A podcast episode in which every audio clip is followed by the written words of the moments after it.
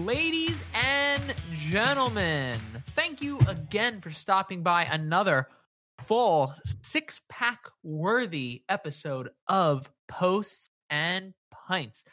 As always, my name is Matt, and I'm going to be doing my best to get us home with all this fresh beer.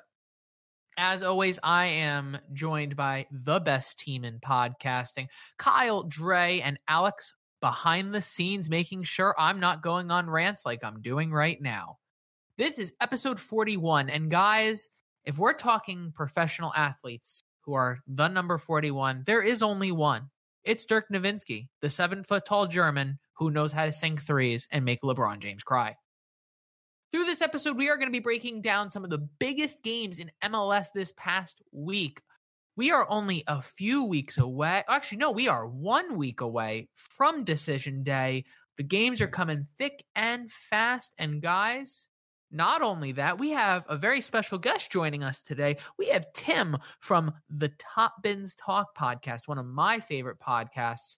That interview is going to be absolutely incredible. I can already feel it. I don't even have to worry about it one bit. And I'm just glad Kyle has someone to talk Roma with, to be honest with you. I've never been more excited to find somebody else that likes mediocre things.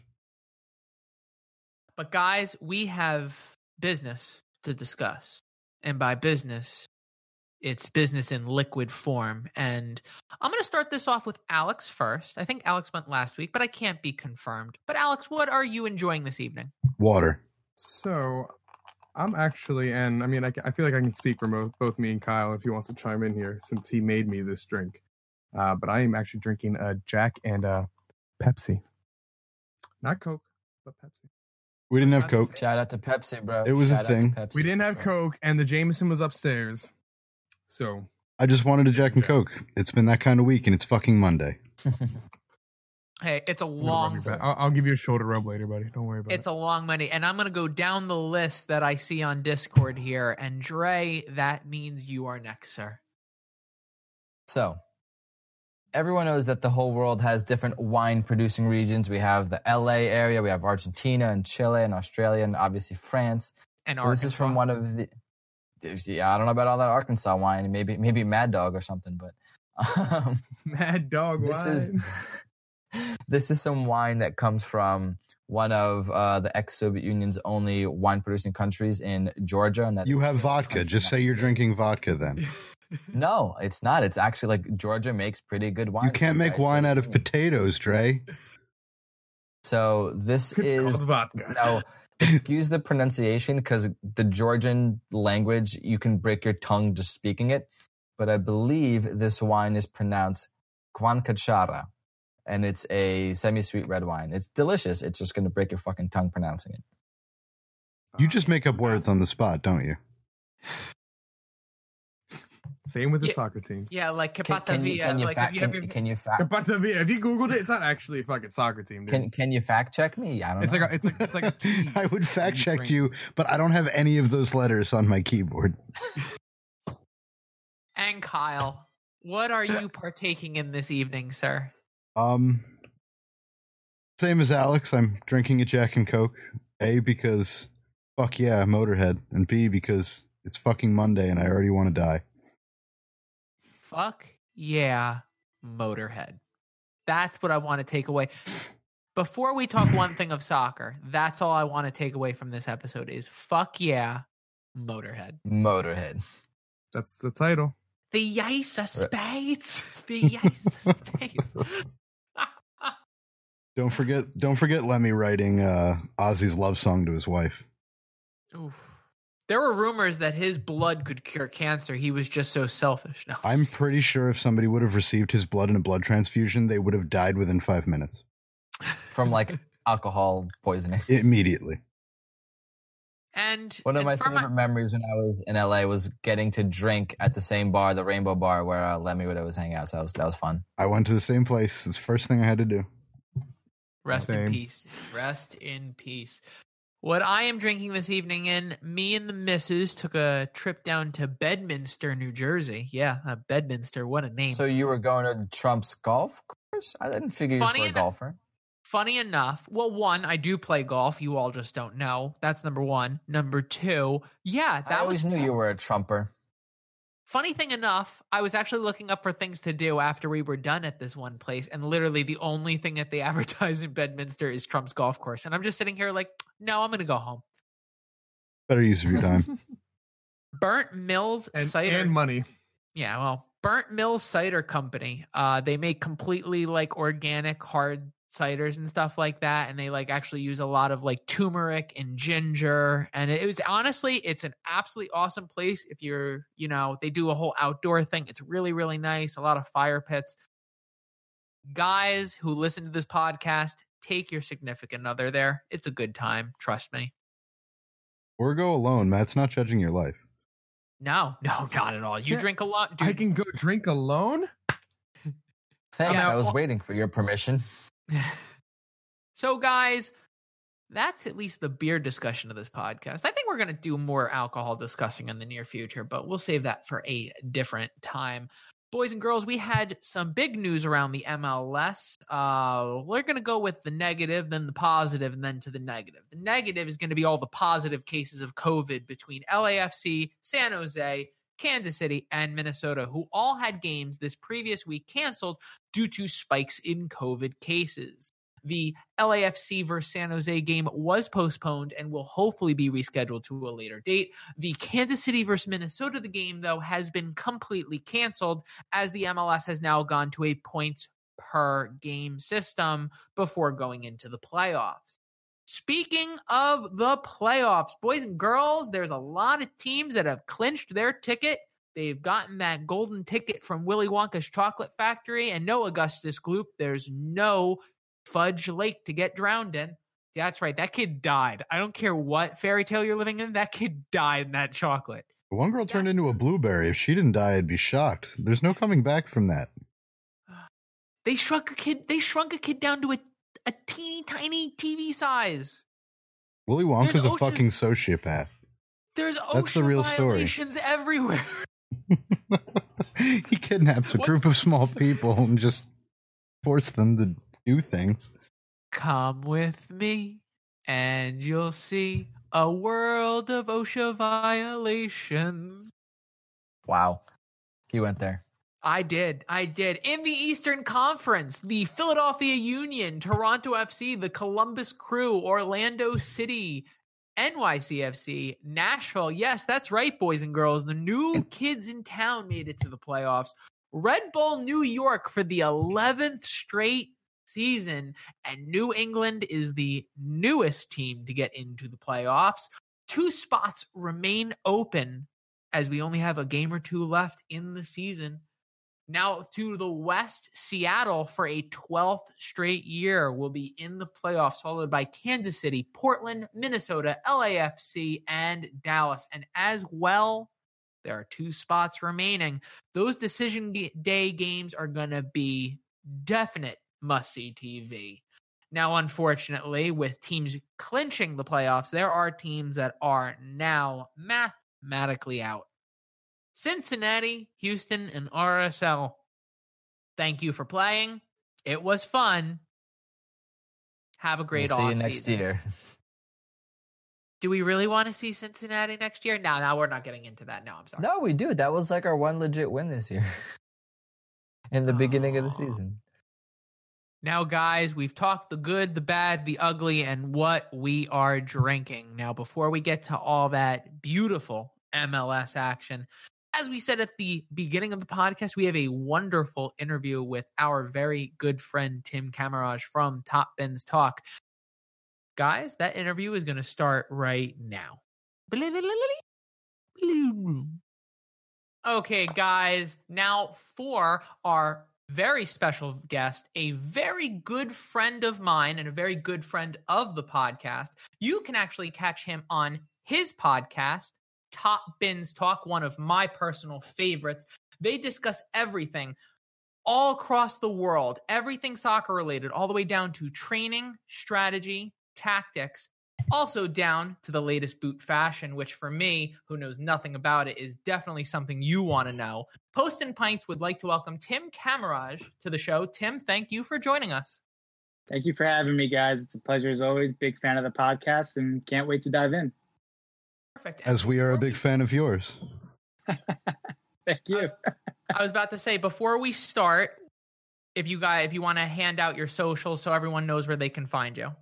Oh, yeah, absolutely. So I'm always available on Twitter at Footy Kuji. You know, big presence in the Roma community, but I say big presence. I think I have like maybe 300 followers, so I'm very not humble as a person, I guess. You have more followers than there are people that are hopeful about Roma. So. Oh, man. I'm hopping off now. You could also catch me, obviously, on Top Bins Talk. If you're looking for us on Instagram, we're just at Top Bins Talk. If you're looking for us on Twitter, we're at Top Bins Talk _. I'm always looking, you know, for new questions, new people to subscribe. And, you know, that's where you could find me. Awesome. That is awesome. But like Kyle and myself said, give them a listen. You will not regret it. It is top stuff. Cheesy dad jokes. Cheesy dad jokes. If you listen to Top Bins Talk, Tim is full of them. And cheesy dad jokes are the best part of anything. I mean, you're going to hang out. Yeah. That's all it sounds like. Kyle is a book of walking dad jokes. Oh, I'm Chief Gill. If Marson was on the show with me, Marson's my co-host for anybody listening that hasn't given a chance to listen to our podcast.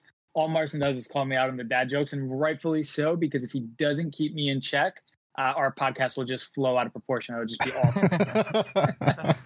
That is wonderful. Alex, you are actually going to start our questions to say. So, Alex, go ahead. Sir. So let's get right into this. So, Tim, with your long history of playing and being involved in soccer, what made you want to start coaching? Yeah, sure. So for those who don't know who I am, which would be most people considering I'm not famous, anybody who doesn't know who I am. Anybody who isn't watching him in the bathroom at night. I did play in college. I had a couple semi-pro tryouts. Just didn't really work out for me, but I always had a passion for the game. I always, I've noticed stateside specifically, it was just kind of a sport people enrolled their kids in when they were younger. And that really wasn't what it was for me. I'm a first-generation American. My family's really big into the sport.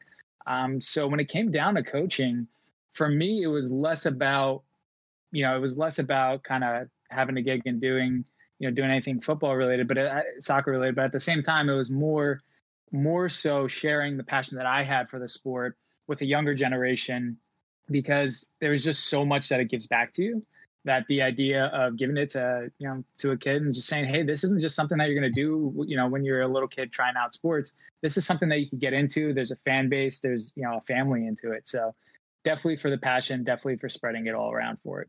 That is perfect. And I'm telling you right now, I've had the wonderful opportunity of playing with Tim. And Tim, I'm telling you right now. Did he make you look like Aaron Long? He does make me look like Aaron Long. Ouch. Not good Aaron Long. Well, no, better joke. He just walks off the pitch and he has like a mullet somehow. So, better joke. No, sorry, he's Tim Parker. Here. Matt's just adjusting his headband and not paying attention to what's going on. Tim makes me look, at least defensively, like the Portland Timbers are always in the 90th minute. Oh, geez. Ow. I felt that. That sucks. Oh, man. All vibes, no defense. Now, Kyle, you were sharing some banter with Tim, and I feel there is an Italian-themed question coming. So I don't know if I've actually talked about it in 41 episodes or not. I know we did once, but it got cut because we're dumb and our eyes are bigger than our accounts. I am a supporter of AS Roma, unfortunately. Why? Or fortunately, depending on your view. There you go. So with you being a fellow Roma supporter, as I can tell by that wonderful thing behind you. Oh, that little thing? No big deal. How are you feeling this year with AS Roma? How did you become an AS Roma supporter? And what are you thinking of the new ownership so far? Okay, so just to kind of take those in stride, how I'm feeling about this year so far. First of all, aside from the fact that we decided that, Diawara was, 22 years old and not 23 years old, for anybody who isn't on the up and up about that, Roma got a draw on the first game of the season. And as it turned out, they completely botched his registration. He's a midfielder for the club. And because of that, It costs us all 3 points. I should say it costs us an additional point. But anyways, point being is that was a pretty rough start to the season. And that didn't give me a whole lot of confidence. But what did give me a lot of confidence was that the ownership actually came out and took, I guess, ownership of it. And they said, you know, this is something that's unacceptable and we're a big club and this shouldn't be happening to us. We shouldn't be dropping points because of this. And that was something that the previous owner really wasn't doing. So for me, that gave me a little bit of confidence. And then after that, you know, we picked up Pedro for, you know, on a free, I believe, you know, from formerly of Chelsea, obviously. We retained Zeko's services, which I thought was massive. And of course, we had Mkhitaryan, who his deal was a little weird with Arsenal. I think it was either that we got him on a free or Arsenal agreed to mutually terminate part of his contract. But the point is that I think it was the right move. I don't know what Arsenal would have gained from actually keeping him. Yeah. Aside, you should tell Manchester United that with the whole Chris Smalling saga. Way to drag it on for more money, Matt Sy. Yeah.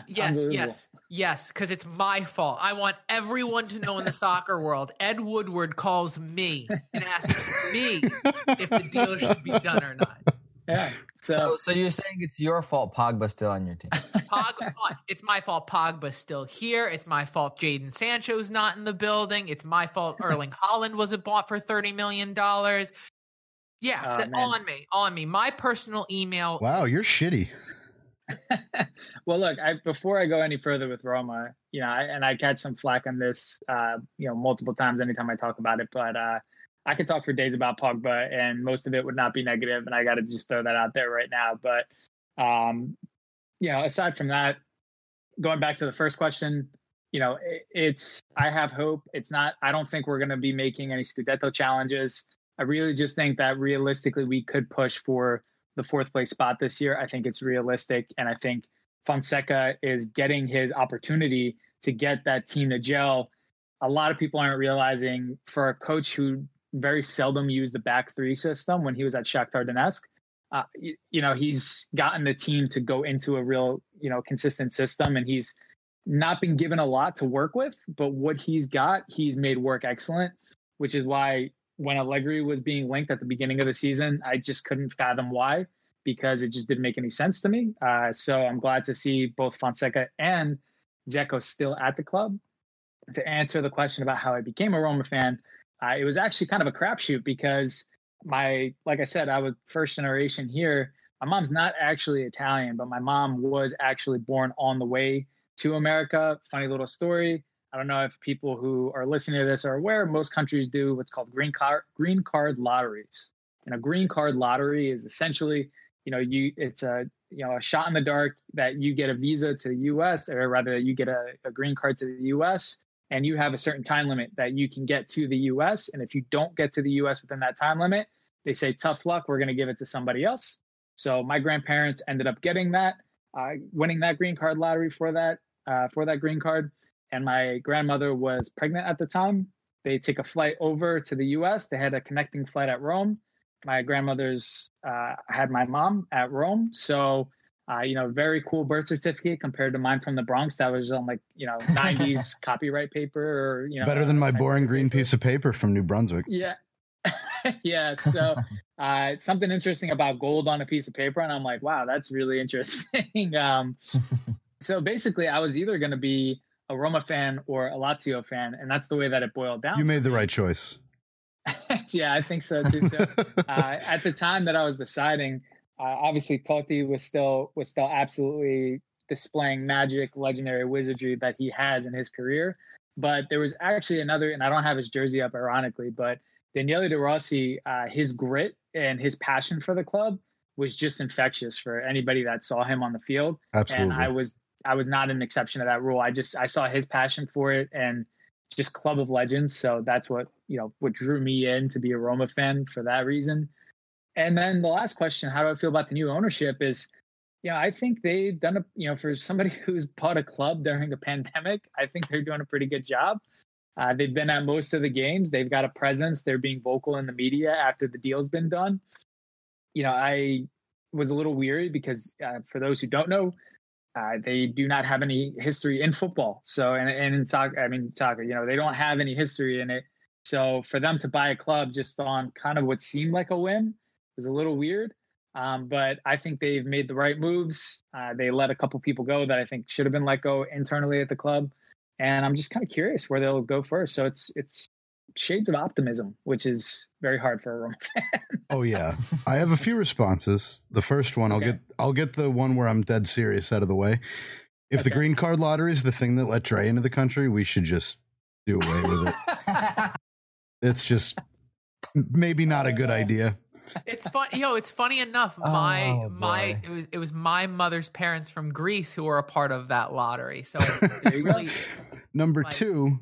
Boy, I feel like I know you're big on Twitter with AS Roma.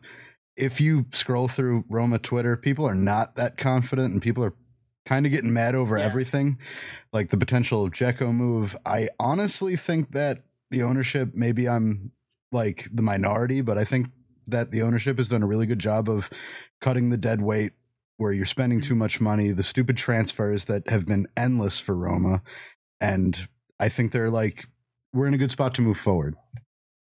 Yeah. A lot of people that are being negative on Twitter, you know, like to romanticize the idea of if it's not working, bring something else in. And just because you bring something else in the game doesn't mean that that's also going to work out, you know? And that's what a lot of people forget is that, look at what Inter did. Inter brought in Conte, and Conte. Inter brought in Manchester United.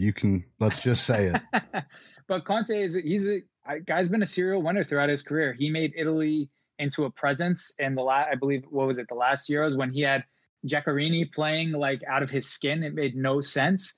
You know, you take a guy like that and you put him in that club and you expect them to succeed. I thought they were going to win last year and they didn't because, you know, just because you bring something new in, which, you know, who did he take out? Of course, he took out Luciano Spalletti, who was, you know, one of the bigger names in Italian soccer. But the point that I'm making here is that a lot of fans, not just for Roma, I would say anybody that's listening right now knows the sect of people that romanticize that if we just bring somebody else in, they're going to make all the problems go away.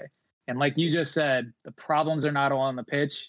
The problems are financially stricken as a club over stupid moves that we've made for players who just have under-delivered for us. And I'm very, you know, I think what they've done so far has been in a good way, I guess is the way that I would throw it out there. We can move on now. We can tune in next week for me, Matt, and Tim talking about AS Roma and taking shots and crying. I'll get my special vodka for that. There you go. Dre, you have a very interesting question for Tim. Yes, I do.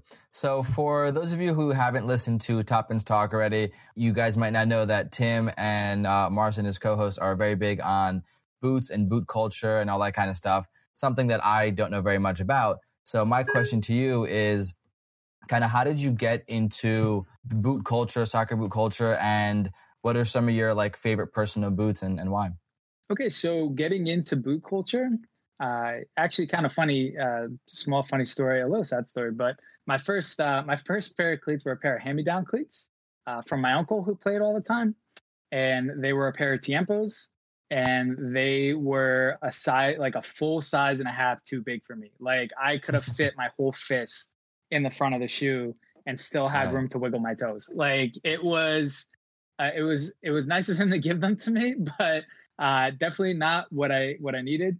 And then, you know, I was always working from a very young age. So I went out and I bought my own pair of boots. And, you know, the first time I bought my own pair of boots, I was like, oh, these are great. Like they actually fit me. I feel comfortable in them. Like I feel better. I play better kind of thing.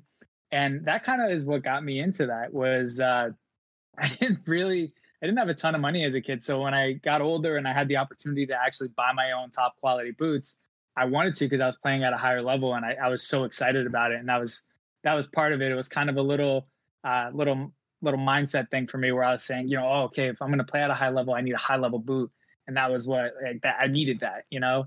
And it sounds like it's a goal that you were like working towards kind of, so that's good. Yeah, definitely. You know, it's something that I was, you know, don't get me wrong. I was not in the way of like an Andres Iniesta where his dad had to work like 3 different jobs to get him a pair of boots. Like I was not in that like tax bracket. Don't get me wrong. Like I'm not trying to pretend like I was, you know, a rags to riches kind of thing. But definitely as far as boots go, it was just something that, yeah, you're right. I was kind of working towards and I wanted to look good on the pitch, feel good on the pitch. And so that kind of leads me to answer your next question, which is after I got to a certain level of playing, I realized that the boots really don't make you as a player. You have to have the skill set and put the effort in. And, you know, as far as, you know, information, one of my favorite boots right now, I actually, and I grabbed the pair just to, you know, just to show to you guys real quick. I do have a pair here of Superflies. So I am a big Superfly fan right now. And big reason is I'm a big fan of the sole plate. I think it's like aggressive, reactive. For those who are thinking about buying expensive boots, just know that you're going to be a victim of marketing because and I'll actually ask you guys, because you probably remember this, back in, I think it was like the 2012, what was that? The 2012 Euros, where Nike started releasing cleats and they said, oh, you're going to have the Mercurial for speed if you're a fast player. Yes. You're going to have the Tiempo for control. Yep. And the Magista boot is for, you know, or rather, you know, the Magista boot is for like if you're a midfielder. And they like kind of typecasted cleats in that, right? And that was like their thing. They were like, oh, well, if you're this, you wear this. If you're this, you wear this. If you're this, you wear this. Genius marketing, right? Because now if you're a kid, if you're like a 13, 14-year-old kid, and you don't know anything about cleats, and you walk into a store, the first thing that goes in your head is, I play forward, so I need to wear a pair of Mercurials, right? Meanwhile, Stephen Jovetic was ripping up, you know, God knows how many defenses wearing Tiempos for his whole career. You know, the point that I'm making here is that if there's one takeaway that I have from it is, yes, I do like the Mercurials because I like, you know, I like a little bit more of a flashy cleat. I like a little more speed out of them, but it's all what you like. You know, and that's what I think that's what the takeaway should be for any younger listeners. You know, don't be a victim to marketing. Try every boot out that you want to try out. And you might find that actually I have them here. These are Puma King Pros. They're the takedown model of the Puma King Platinum. These are a better boot than the top end one. It doesn't, you know, don't be a victim to marketing. You know, these are more comfortable, better on the ball. You know, try it out and see what you like. Yeah, that's a very interesting take on it for sure. You know, definitely, I feel like everyone's been a victim of marketing at one point or another. And the one like example that comes to mind to me is, I think I'm remembering the correct player, but doesn't Tony Cruz play in the same boots he's had for like 15 years? Like every game he plays for Real Madrid, he wears 10, 15-year-old boots. And, you know, they're torn up, they're old, they're raggedy, but that's what he likes. That's what works for him. And, you know, it works for him.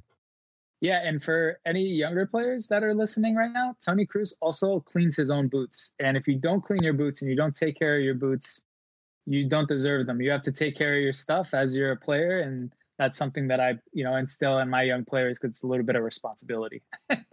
Don't show up to game day with dirty boots for my team. Hey, it's a good motto to have. So, Tim, I'm going to end the questions, but I actually have two rounds of questions for you. The first one is now me. I've been someone... I know you, I know Marcin from our years of playing soccer together. So when you guys came up with a podcast, I was like, I got to be all about this. Being a listener since day one of your podcast, what is one of your best memories on your podcast? Or, you know, what may have been one of your favorite guests you might have had? All right. So favorite memory of podcast is definitely got to be, I think it was one of the last general discussion episodes. And the reason I say this memory isn't tied to a specific episode that we just did is because I believe it was the last general discussion one. I listened through it in its entirety. I listen to all our episodes because, you know, it's like reviewing tape, right? Like it's something you got to do. And exactly what I say. So I listened to the entire thing and I'm just like, man, we totally killed that. Like we nailed it. Like that was awesome. And my favorite memory is that I went back and I listened to our first episode after listening to that one. And I was like, whoa, we came like so far, you know, our first episode was trash. What were we doing? Yeah. Okay. It only took us 40 episodes to get it right. I was just about to say, I don't even want to listen to some of our first, like we have a couple episodes where we like started an interview and it just turned into like a drunken mess for 3 hours. And then we're just like, now we're like staying around an hour and we're just like, oh my God, we sound a lifetime better. Well, I don't know what you expect when you let Alex drink bottles of Jameson all night and then ask questions. Not the Jameson's fault, it was in my contract. I was just doing what I was told. You let him put that in his contract? Wow. What a mistake. You guys have contracts? You guys have ups? You're getting paid? So also, favorite guest is really hard because most of the guests that we've had on, ranging from Andrew, who's a boot reviewer, to Jay, who lives in Singapore, who's, awesome, just all boot culture guy, to we even had Ivan from, I don't know if you guys are familiar with the brand Live Breathe Football, but they actually have some pretty heavy ties to the MLS and the fact that they started in the Philly area. But we had so many favorite, so many guests. Like I genuinely, I racked my brain on this one. I couldn't pick a favorite guest if I tried because these guys just all brought something cool and dynamic to our show. So, and there are always people that we're shouting out when it comes to any of the episodes that we do, because that's the point of our, I know the point of your guys' podcast is MLS and you guys do an excellent job of it. The point of our podcast is really just like football culture in general. You know what I mean? Like that's like the whole thing that we want to encapsulate is that, it's evolved to so much more than being on the field. It's cleat culture, it's streetwear culture, it's all this cool stuff. And, if you just take a look, like you'll find so many interesting people in it. So I'm sorry, man, I racked my brain. I really couldn't come up with one specific person that I love that of a lot. Hey, that is the safe answer. And this podcast, we're all about safe answers. But like he said, you don't need to be someone who needs to know everything about football. The culture you don't need to be mad. That Marcin and Tim talk about is what is one of the many things that keeps me coming back to listening to them. They're doing an absolutely incredible job. Please go check them out. So again, this overall, they're two great guys. Appreciate it. Tim, I'm going to steal something from you. Oh, okay. I did not send this to you because I wanted this to be a surprise, as you do with your guests at the end of their episodes. All right.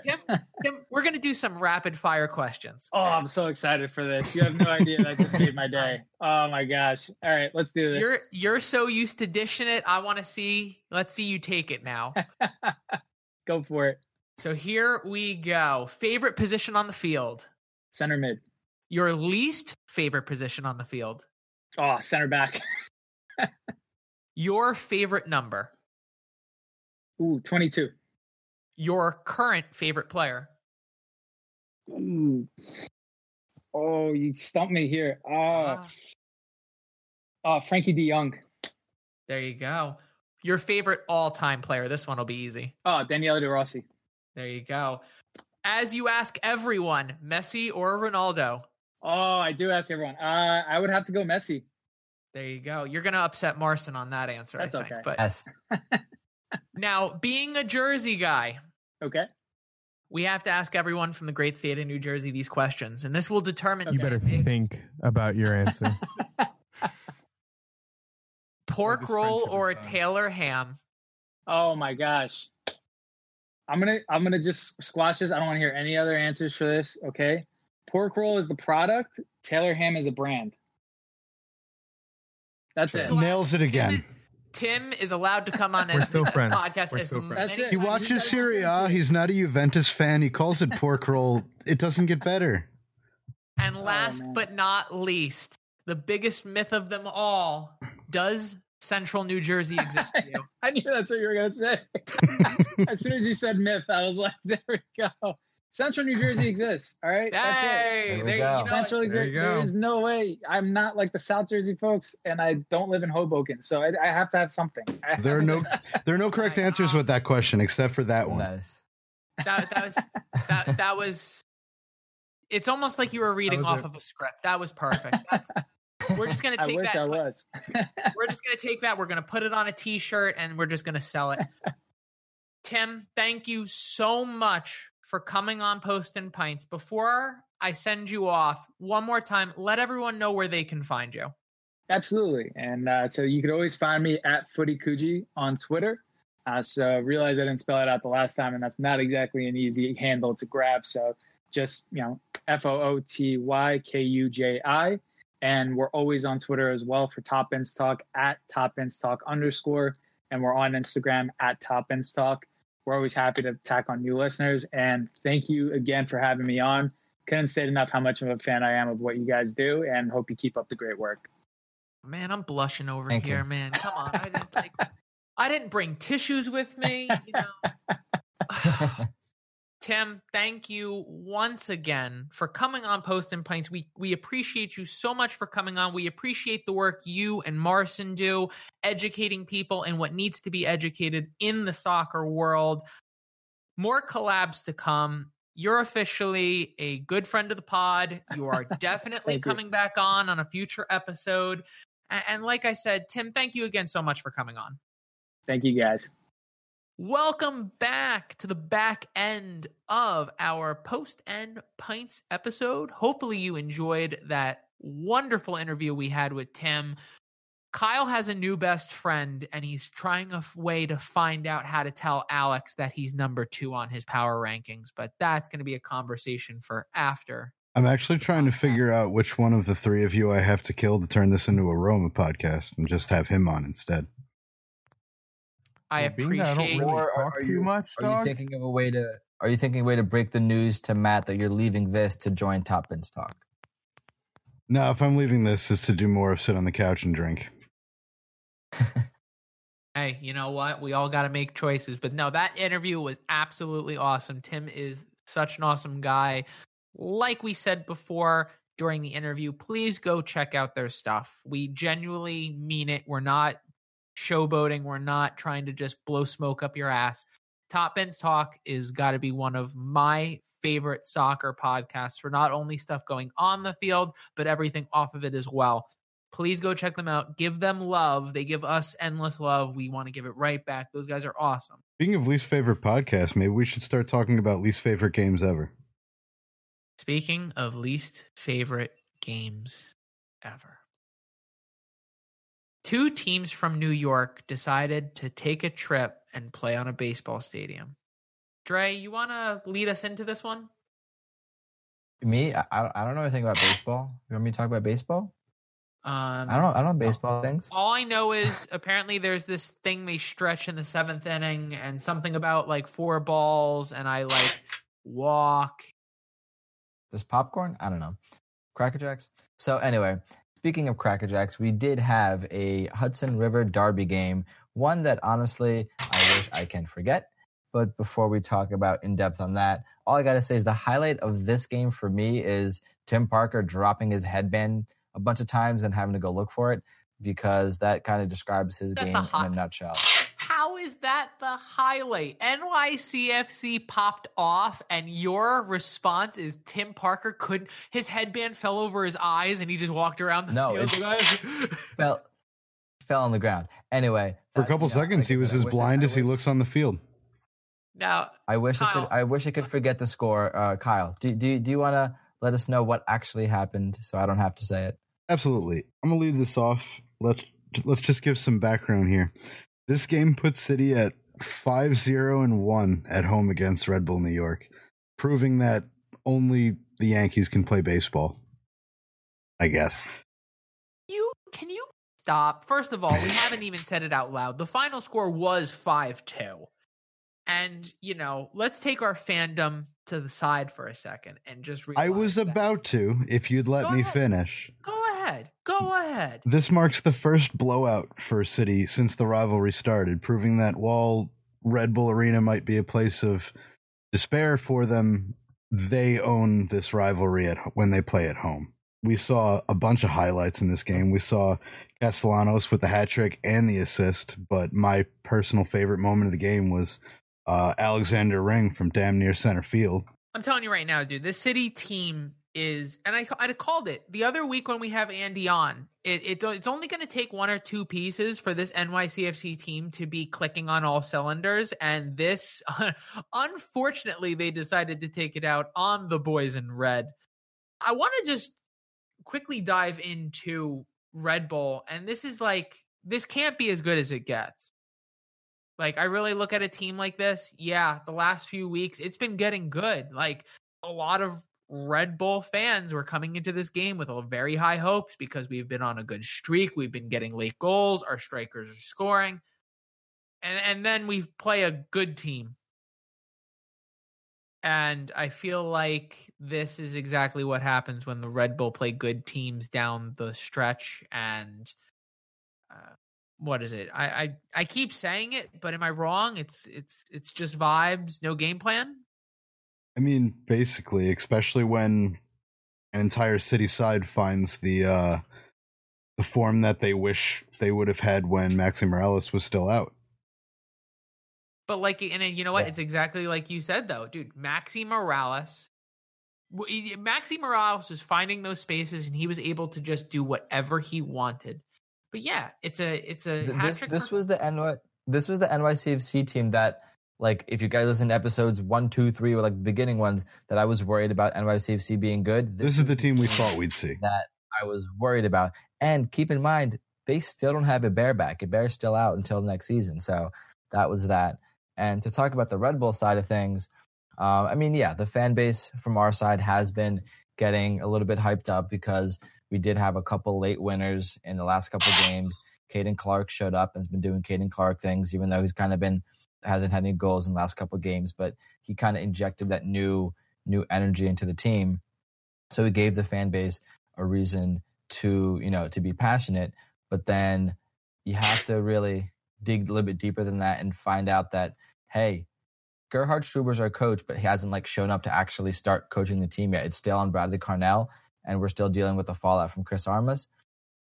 I've said this to all you guys before, but I'll say it on air here, and that is this team right now is just experimenting. We're playing every possible player we can in whatever position we can play them in, so that when Gerhard Struber shows up and decides to start picking his starting 11, his lineups, his formations, he'll have all these last 10 games to look at. Which is exactly what you should be doing. You know what I mean? Like, right.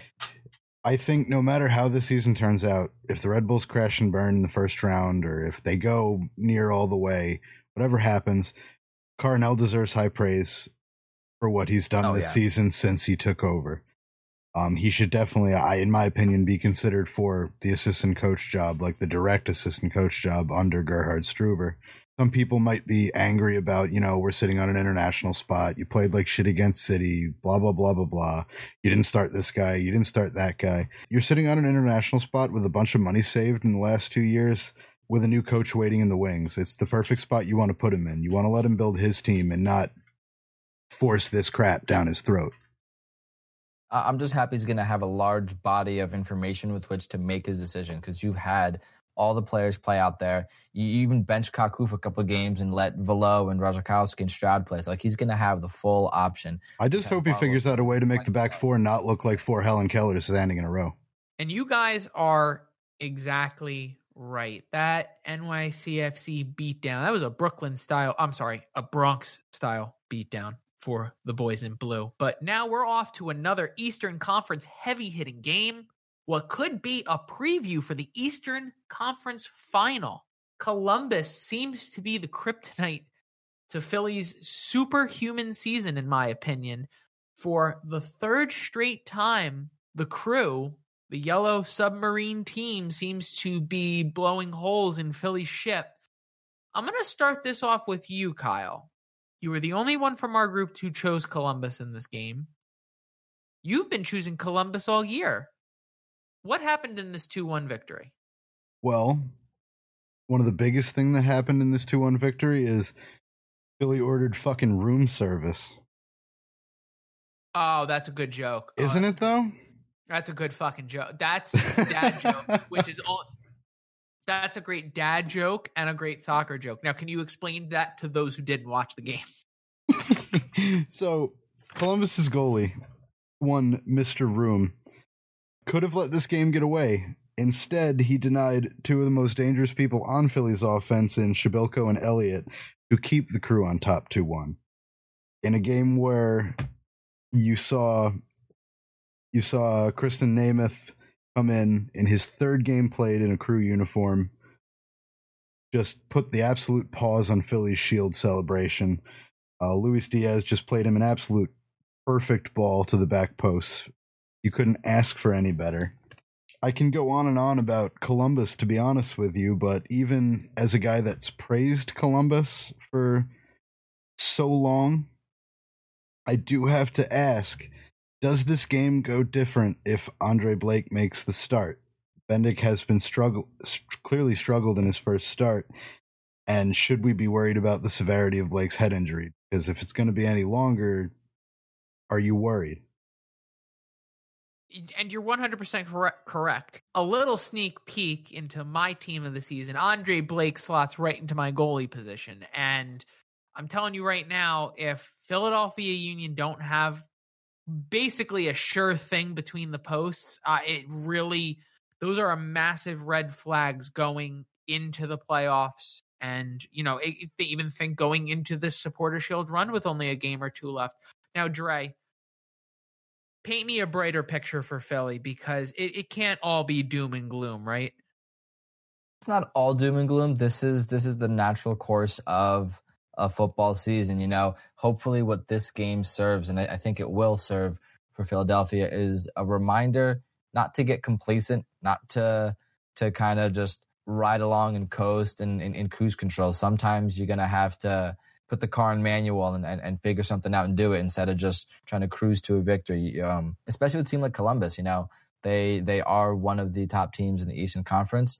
And while Philly, for a large part of the season, was head and shoulders above them, Columbus is knocking on their door, and Philly can't forget that, hey, it's not over till it's over. And I think this game will serve as that reminder. Philly didn't look horrible in the game. Jabilko had some nice opportunities, and I think if they learn from this game and move on, I think they're definitely a shoo-in for the Shield, and probably I think we could see them in the Eastern Conference Final. I don't think that would be unfair to say. And it's exactly like you said. If this is our preview for the Eastern Conference Final, can we just fast forward there now? I mean, we got a first half of absolute back-and-forth playoff-caliber soccer from this game. If they play again, I'm fucking in. I love it. I'm all about. I love it that you're already starting to see teams with that playoff. Like, you see some of it, like a game like this, and you've been seeing it now over the past few weeks with teams fighting for their playoff life. These are the games. Well, first of all, I'm going to a little argument for everyone. No. The MLS, even though in a COVID year, this has to be one of the better MLS seasons I've seen. There's at least 4 bangers a week. Certain players are playing off of their head. COVID, no COVID. This has been a very good year.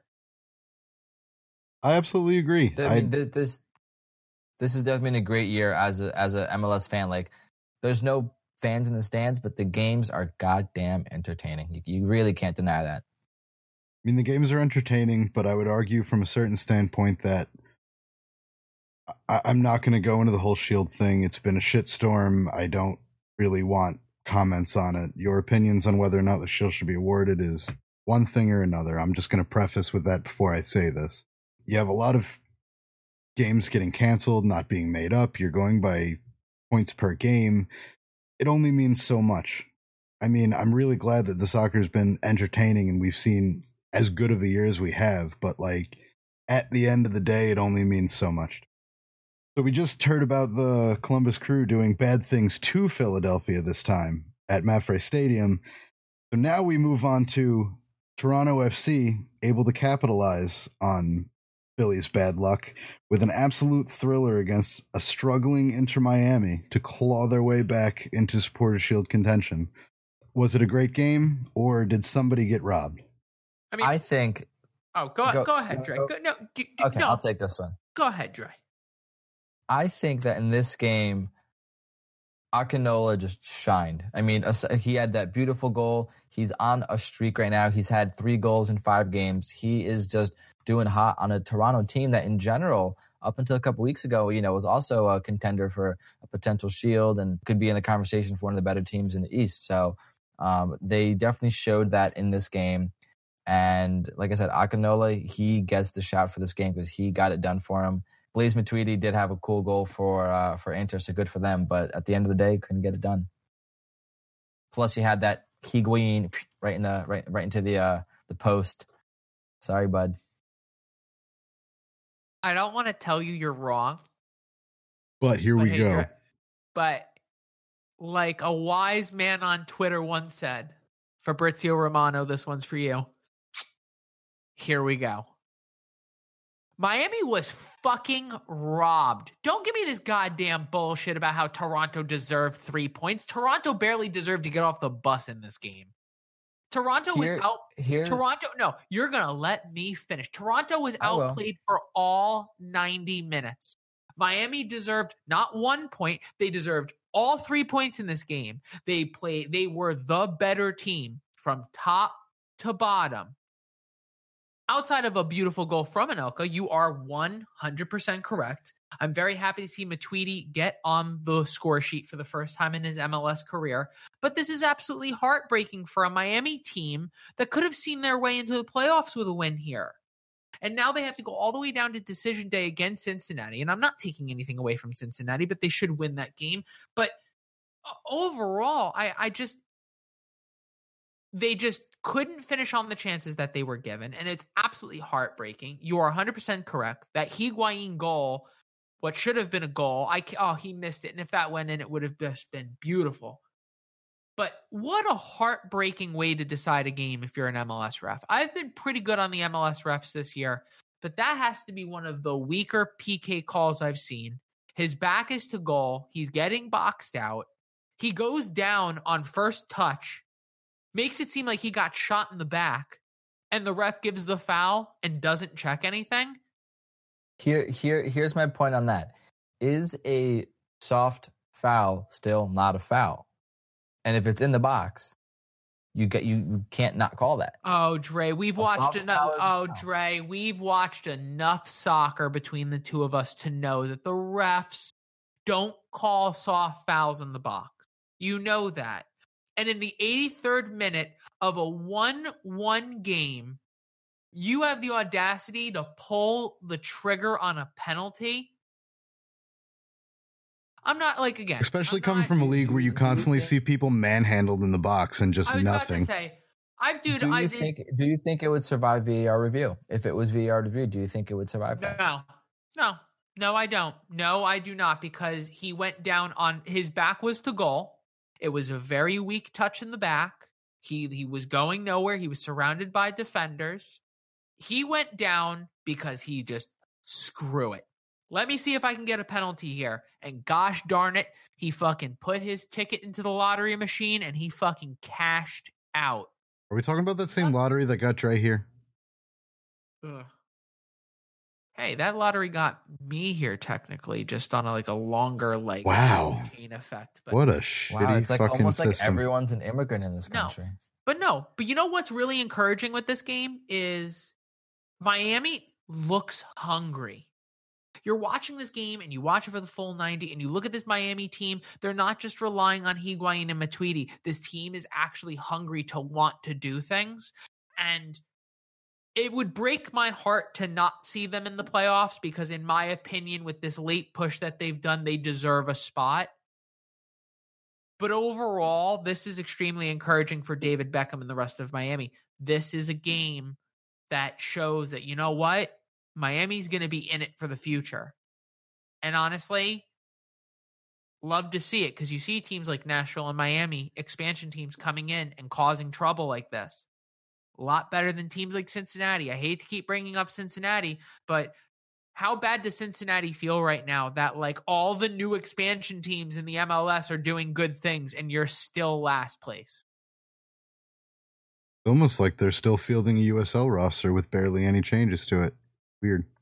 All right, guys, we are good for the MLS action this week. Definitely going to be covering a lot more over the next week. Our next episode, we are going to be discussing, and hopefully with another guest. I believe I have something lined up, but I might not be telling you people. Line up, we are going to have our playoff preview episode. So by the next time you hear us, Decision Day will have already happened. And we will be discussing every playoff game and breaking down who we think is going to win, who we think is going to go home. And I think some team of the season talk might be in order. So that's all going to be on our next episode. So be ready for that. But as always, we finish with a few fun little things that keep us going. Not all soccer related. Boys and girls, we are at the part of the episode with what is pissing you off? And I'm gonna tap on the top of my screen. Alejandro, I see you up there. How are things behind the scenes? Things are going well. Can I take a guess about what your segment's going to be about? Because I feel like I might have been there for it. Go for it. Does it have to do with a certain trip in the rain to a certain location? So what fucking happened was, let me tell you. No, nothing too crazy. This weekend I was supposed to go on a little fishing trip with the boys, and I bought this brand new surf reel. And we drove about an hour and a half out. We were going night fishing from like 12 to like 4 o'clock in the morning. We got to where we needed to get, walked about 30, 40 minutes to the place, and about the third cast out, my brand new reel broke. And yeah, so I basically admitted defeat that night, but luckily/unluckily, everyone else in my party also had rod and reel problems. So about an hour in, we decided to say, fuck this, go home. And we got drunk until about 4 o'clock in the morning. But long story short, always buy protection plans. Always. Well, first of all, buy protection plans. So I know Dre and myself used to work at a retail store where we had to wear blue polos. That's going to be the extent of that. When we tell you to buy the damn protection plan, we're not making money off of it. Just buy it so that you don't come in a week later and go, hey, it broke. What can I do? Well, you can buy another one because you didn't get a protection plan.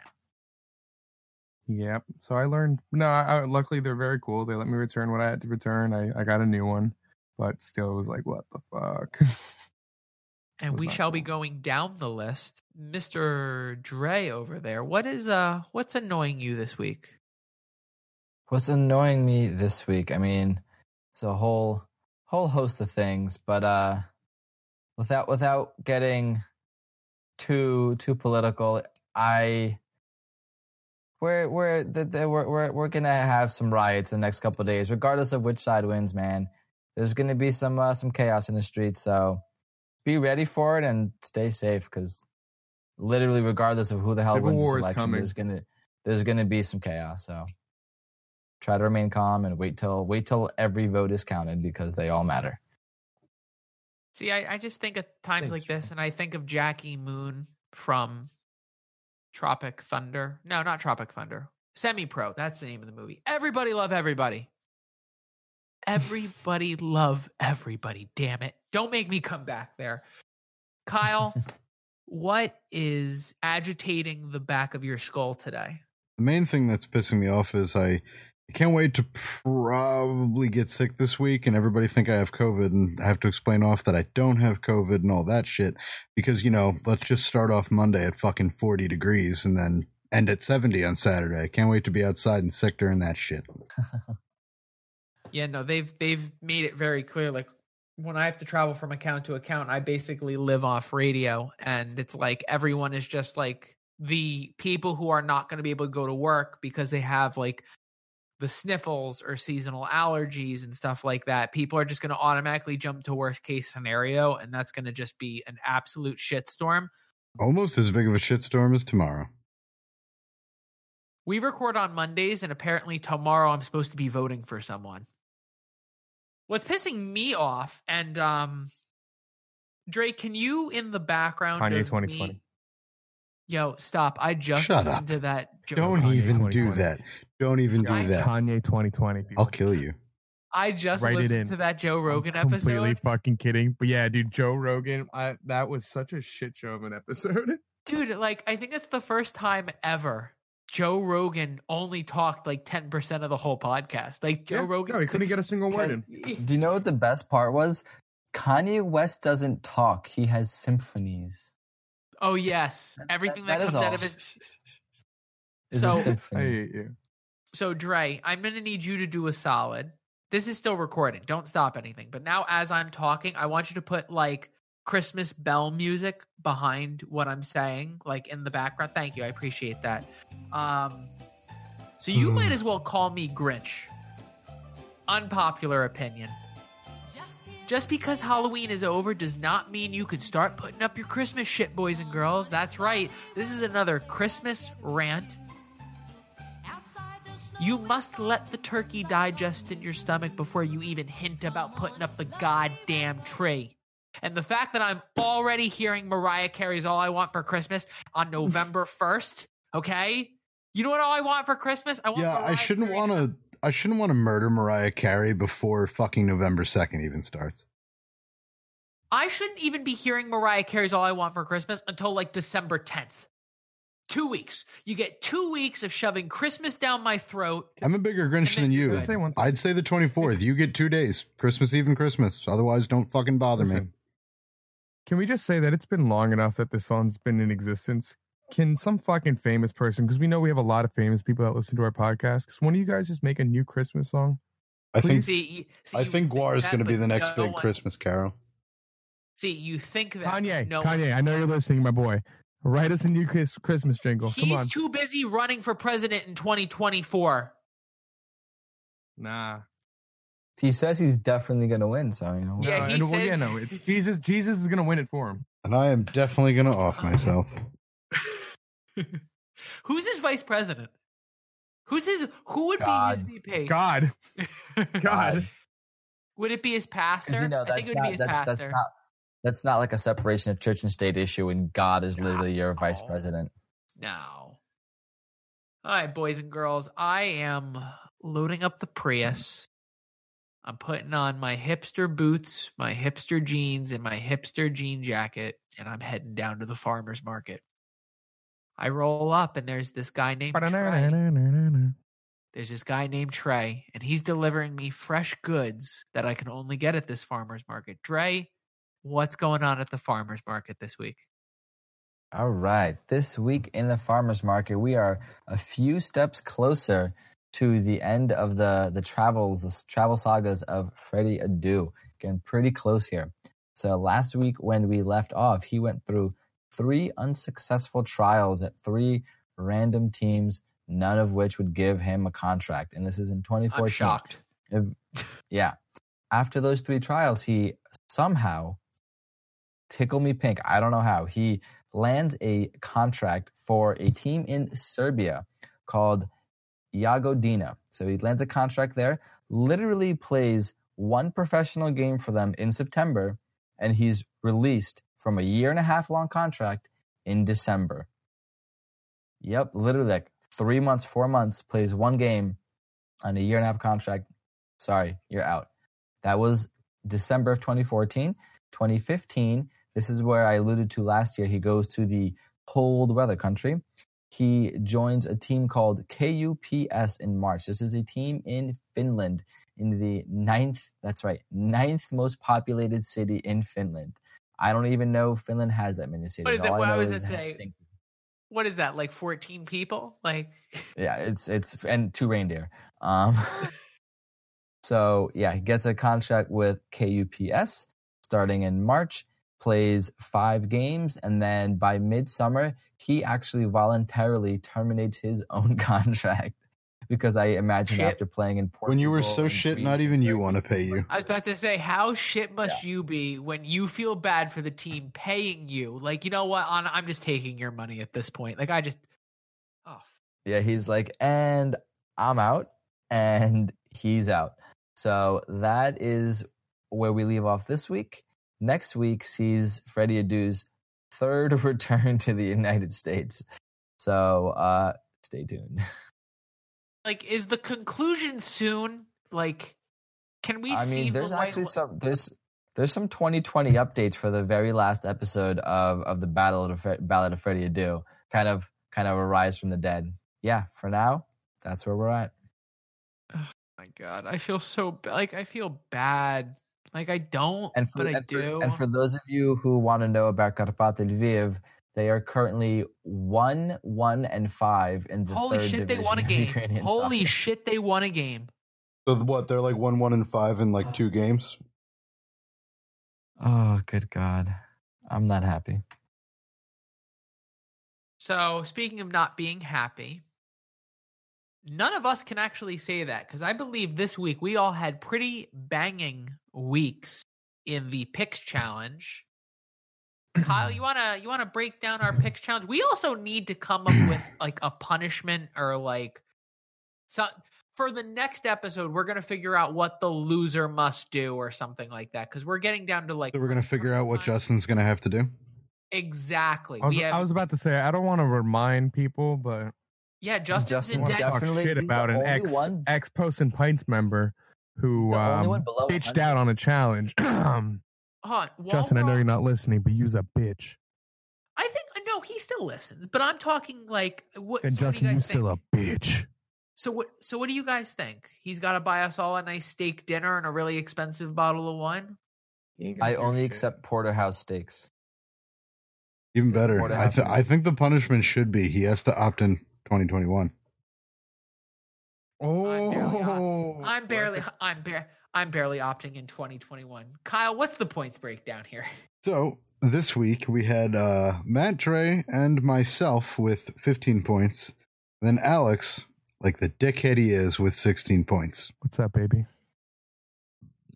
So that puts the season totals at myself rounding out the bottom, like fucking always, with 118 points. Matt with 120 points, still right above me.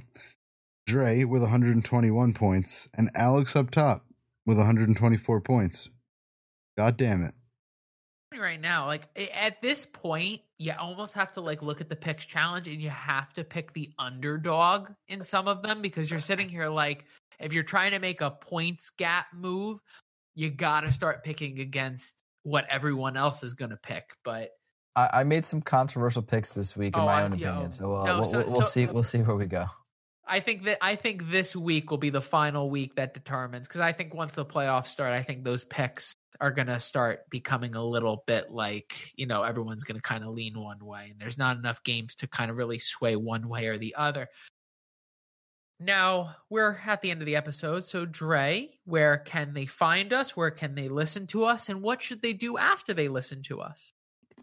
So the good people on the internet can find us at Instagram, Facebook, Twitter, YouTube, and Discord, all at Posts and Pints. The link to our Discord will be in the show notes.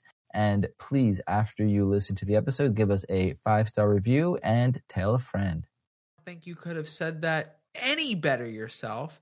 But guys, we do have some fan questions this week, all from the Discord, which I, for some reason, am having a really tough time opening. The first question from the Discord, not soccer related. This is from Logan. He's from the EPL Boys podcast. Boys and girls, if one has to go, which one would you never eat again? Cake, cookies, pie, or ice cream? Anyone? I'll go first. Yeah. Cake. All right, so cake is gone. Fuck cake. The wrong choice. Dude, you can't get rid of cookies or ice cream. I am lactose intolerant, so I'm just going to magically think none of these things have dairy in them. Unpopular opinion, boys and girls. One has a lot more than other. Well, no, you can get lactose-free ice cream. It's actually not bad. Is that really ice cream though? Yeah. Yeah, no, it's actually not bad at all. You know what? I'm going to go with Alex. Cake. Sorry. It's been fun, bro, but you can't take pie away from my life, man. You're both just the wrong choices. Here, I'm going to go through this just because Alex is going to get fucking angry when I do. If you say cookie, dog, I'm running downstairs and punching you in the dick. No, I'm going to make you angry on my way to my answer. So you have cake. Obviously, there's tres leche. Why am I getting rid of cake? You're all dumb. Secondly, that doesn't count, man. Secondly, you have cookies. There's oatmeal raisin, right, Alex? Like, why would I drop cookies? So I'm going to have to go against Dean from Supernatural here. I'm dropping pie. Oh. How did you find someone that lets you sleep with them? Easy. How? Easy. She gives me all her oatmeal raisin cookies. Like oatmeal raisin cookies, dude. You're not 90 years old. You don't need your stool to be soft in the morning. Eat a real fucking cookie, my guy. Nope. Like, God damn. Pie. Fuck, Kyle. Yeah, how do you can't kill pie, my guy. Drake. Tres leche doesn't count as regular cake. That's not regular cake. You can't just not count it as cake because you can drink it, okay? There's enough milk in a tres leche to put Matt in a coma. It's a wok, a wet ass cake. I'm not confident. I think I'm going to have to actually go with the popular consensus and also say cake, because I like pie is just it's too versatile for me. You got all the different fruits in there. Oh, the blueberries, the key lime, the apple. Mm. Then ice cream, you know, got the cold texture, so that's nice. And then, I mean, cake. Cake. Alex, go. Alex, nothing's better than a nice hot pumpkin pie. That's disgusting. Oh. You're disgusting. Gross. The pumpkin pie can go right with the cake. It's gross. Screw pumpkin pie. Give me my oatmeal raisin cookies back. Fuck off with your oatmeal raisin cookies. Can we just end this? I'm done with you guys. I'm done talking to you guys for one. We got one more question, and it's actually soccer. Oh my god! Why you should have ended it with this one? Now I'm just angry. Soccer related, but this is actually a pretty good question. This is actually from DJ, also from the EPL Boys podcast. Those guys are awesome. Please go check them out. The question on Discord, which by the way, please get on Discord. Talk MLS with us, and then also, you know, you get a little chance to see some maybe behind the scenes stuff. I don't know, but basically, Kyle, take your shirt off, guys. Which MLS team do you believe would fight off relegation in the Premier League? And I actually had to think about this one long and hard because I'm thinking to myself, like, style of play, you know, the players that they have. I'm gonna go first. The answer is Portland. And it's only Portland. Every other team in the MLS would get relegated. Reason why I'm saying Portland, don't shake your finger at me, Kyle. They're good on the counterattack. They're strong in the back. And when completely healthy, that team can steal games. Now, the whole question is they're just fighting off relegation. I think they'll still be 15th or 14th in the league, which means they'll be better than Manchester United. And I agree. Don't you look at me. I 100% think Portland could beat Manchester United right now. But yeah, my answer, Portland Timbers and only the Portland Timbers. I'm going with the obvious answer. I will agree with... Go ahead, Kyle. I'm going to go with the obvious answer. The correct answer is Cincinnati. Because if you think they'd even make it that far, you're dumb. They can't get relegated in a league they're not in. They'd end up in Scotland, and they'd be like, we're here to play... Scotland would kick them out. Go play with fucking Karpate. That would be a game. Dre, what are you thinking? I actually was going to say Portland as well, but I'm surprised you picked them for how much you shit on them 2 weeks ago. But yeah, I was going to say Portland. Honestly, with the way Burnley's playing and West Brom is playing... There's like a couple teams in the MLS I think that could do better. And, you know, Portland, Philadelphia could probably also make it. And I don't know, KC. But Portland, Philly, the two, I would say, that can definitely stay above water. And Alex, to finish it up, which team? Maybe not Portland. Taking a shot here. Not really taking a shot. But if I had to choose one or two, I would either say with Dre Philly or honestly, LAFC. They've been tight all season. They're very aggressive. They're very hard to overcome. I'm not sure how well they would actually do, but just choosing from what I've seen in the MLS, probably LAFC. LAFC would be like Leeds United. All offense, no defense. All attack. Offense wins sometimes. About Luke Ayling offense wins it sometimes. Luke Ayling is a good man. Just something. All offense, no defense sounds like the current league leaders. Oh. Yeah. So, guys, that's a reason the I'm end. Up on points. That is the episode. That is the end of episode 41. Guys, we did it. Congratulations. We made it. Episode 41, the Dirk Nowitzki episode, is in the books. Guys, we are 1 week away from Decision Day. A little less than a week. The playoffs are literally in sight. Guys, I'm excited. I'd like to once again thank Tim from Top Bins Talk for joining us today for an awesome interview. That was a lot of fun. But for myself, Matt, Dre, Kyle, and Alex, guys, once again, have a great rest of your evening. Be safe, be well, love thy neighbor, not in the sexual way, And just everyone be kind. You know what? That's it. Fuck it. We are about to get into a very, very interesting week in the world. And by the time this episode releases, it'll be the day after. But just do your best. I might not be alive. Just do your best to love your fellow fucking human being. Let's just be honest here. Love your fellow fucking human being. That's it. Okay. I have nothing left to say. Good night, everyone. Bye. I'm ready to be disappointed again.